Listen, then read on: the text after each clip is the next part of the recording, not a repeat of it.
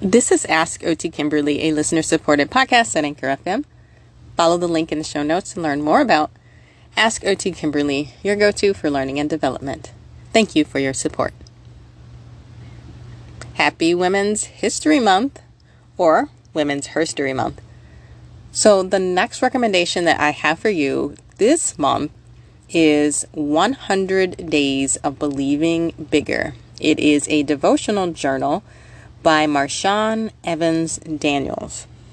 So, this book was chosen by one of my therapy colleagues who is leading a local Black women and OT Bible study group. We meet every other Sunday, and this book has been phenomenal.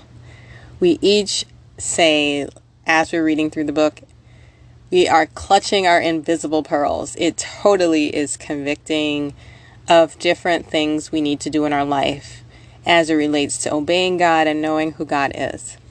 One of the highlights I want to share with you comes from day number 27. And that highlight says it's about identity. You are distinctive. Ephesians chapter 2 verses 10. For we are the product of his hand, heaven's poetry etched on lives, created in the anointed Jesus to accomplish the good works God arranged long ago. In this text, there are lots of little highlights, but a few that I will share with you that really stood out to me. And it made me think about who I am, and maybe perhaps will make you think about who you are in God and why you are on this planet. One of the highlights from this text says, I know the little voice in your head keeps whispering that something is wrong with you. That you're too flawed, quirky, broken, and in need of repair or more development. But that's simply not true. God is ready to use you and per- in your personality right where you are right now. Purpose is natural, not forced. The way you think, show up, impact, perceive, desire, and serve is all strategic. The question that was also given has to do with our identity and who God designed us to be, and the clues as to who God designed us to be and to why. I was sharing in group today about my time living in a community that has a very, very rich African diaspora community. It is a very, or it was, a very white community, but within the black community that's there, it's actually one of the most diverse black community places that I have ever lived meaning that in many of our communities in the United States, typically you're traditionally going to be maybe just African American, maybe Caribbean, but it's usually just African American. And in this community where I moved to for therapy school and all of my younger adulthood, I was exposed to a large diaspora. I have friends who grew up in West Africa, Liberia, Nigeria, across the continent in East Africa, in Kenya, Tanzania, Ethiopia, Somalia. I've met people from Central Africa. You name it, I've met someone and built relationships with people in those communities.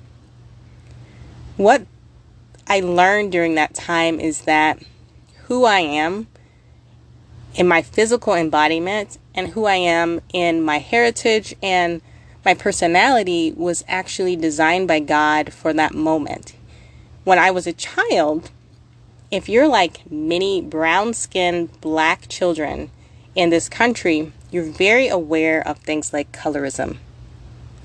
And I remember asking God, like, God, clearly this world is very centered around whiteness. Why did you make me this way? But as a young adult, a younger adult, and moving to then Minnesota, and being around so many Africans who grew up in the great continent, I learned in those experiences with them that I was made for that reason because I was going to intersect with these people. These people look just like me. And it was in these interactions with them that they didn't see me as an American, they saw me as an African. And we were able to make relationships that I could not have formed because if I looked a different way. So, one of the things that I, first memories I remember of these experiences is when I first moved to Minnesota. I was in my first year of graduate school, or actually maybe my first job, and I had stopped to get some gas. And we have a very large Somali community. We actually have the second largest Somali community outside of the nation of Somalia and the Kenyan um, encampments. And if you know the Somali men, they're typically like, Excuse me, excuse me, sister, can I talk to you for a minute? Can I talk to you for a minute? If you're from there, you already know. And I was really young and I was just like, Sure, you know, very, very green, very approachable. And they asked me this question. They're like, Are you Somali? And I was like, No. And they're like, Are you sure? And I was like, No, I'm black. I'm like African American, just regular black.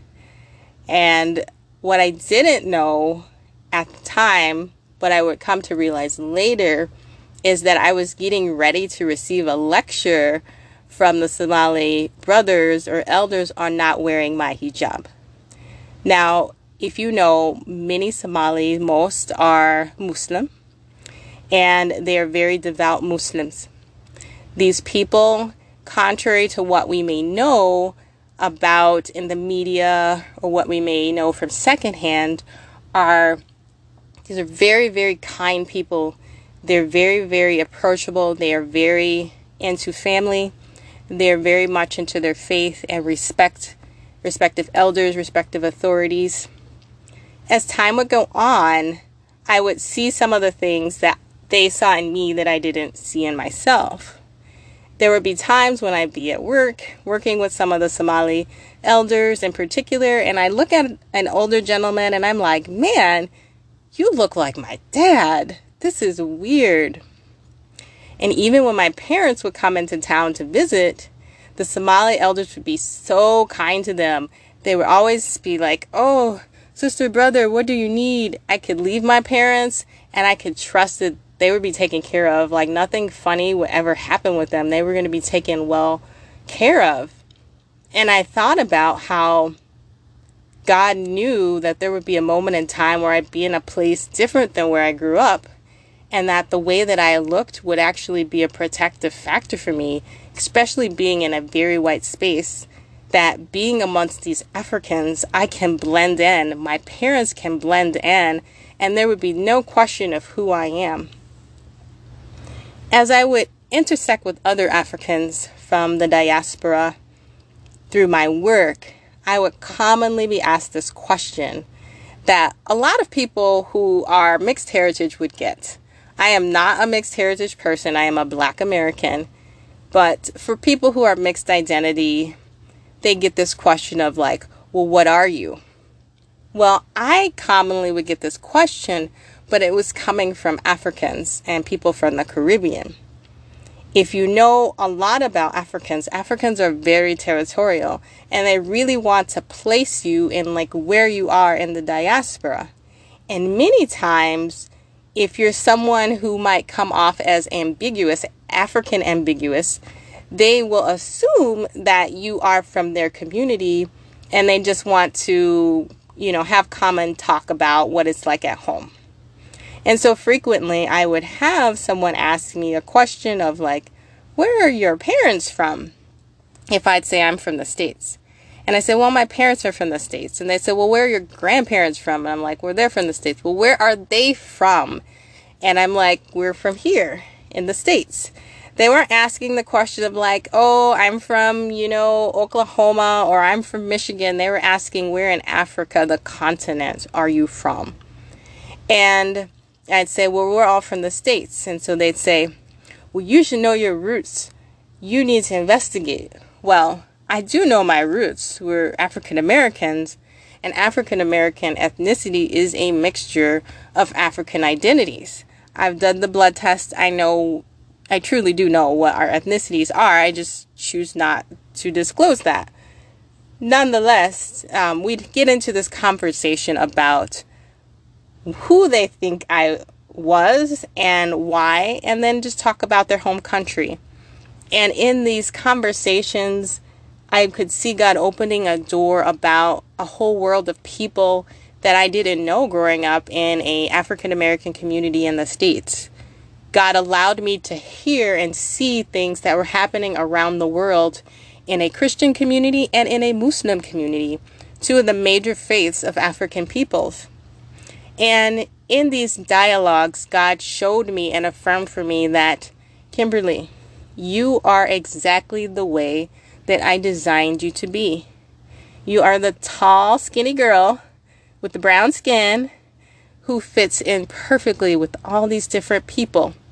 There are certain things about you, the exactness of everything about you. It's just enough of all of these different people that they feel comfortable enough to approach you and even ask you that question because they think that you are one of them. And you are. And so, as I reflect on the question from this study, I think about how God answered that prayer that I had as a child. Answering, why was I made the way that I am? And the way that I am is that God knew that things about not only the way I look, but my personality, the way that I ask questions and interact with people, how approachable I am, the way that I have a respect for my elders, for my parents, my grandparents, and the same way that many African communities have that same respect, and I treat them in that same way, would allow me to connect with the people that grew up thousands of miles away around the world. So, to you, not only do I recommend this book, but I ask for you to think about how are you distinctively made? What are some clues about you, your personality, maybe your physical characteristics that God designed about you that has made you unique for kingdom work?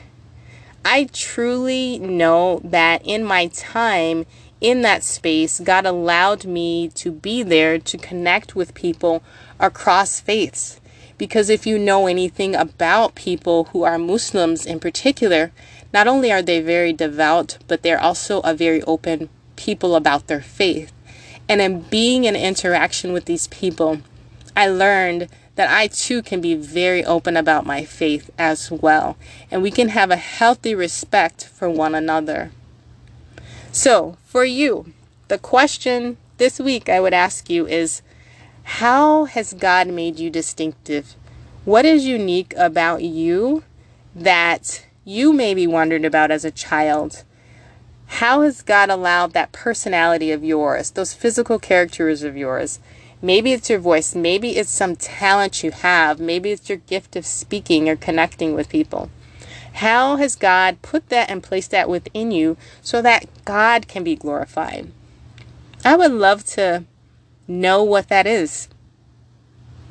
So, again, for this month, the second recommendation for Women's History Month, I recommend 100 Days of Believing Bigger. And I just want to encourage you to know that every single one of us has a purpose. And this book is absolutely amazing and opening up some insights into ourselves and how God has equipped us and to moving us into bigger and deeper seasons in Him. This is Ask OT Kimberly, a listener supported podcast at Anchor FM. Follow the link in the show notes to learn more about Ask OT Kimberly. Thank you for your support.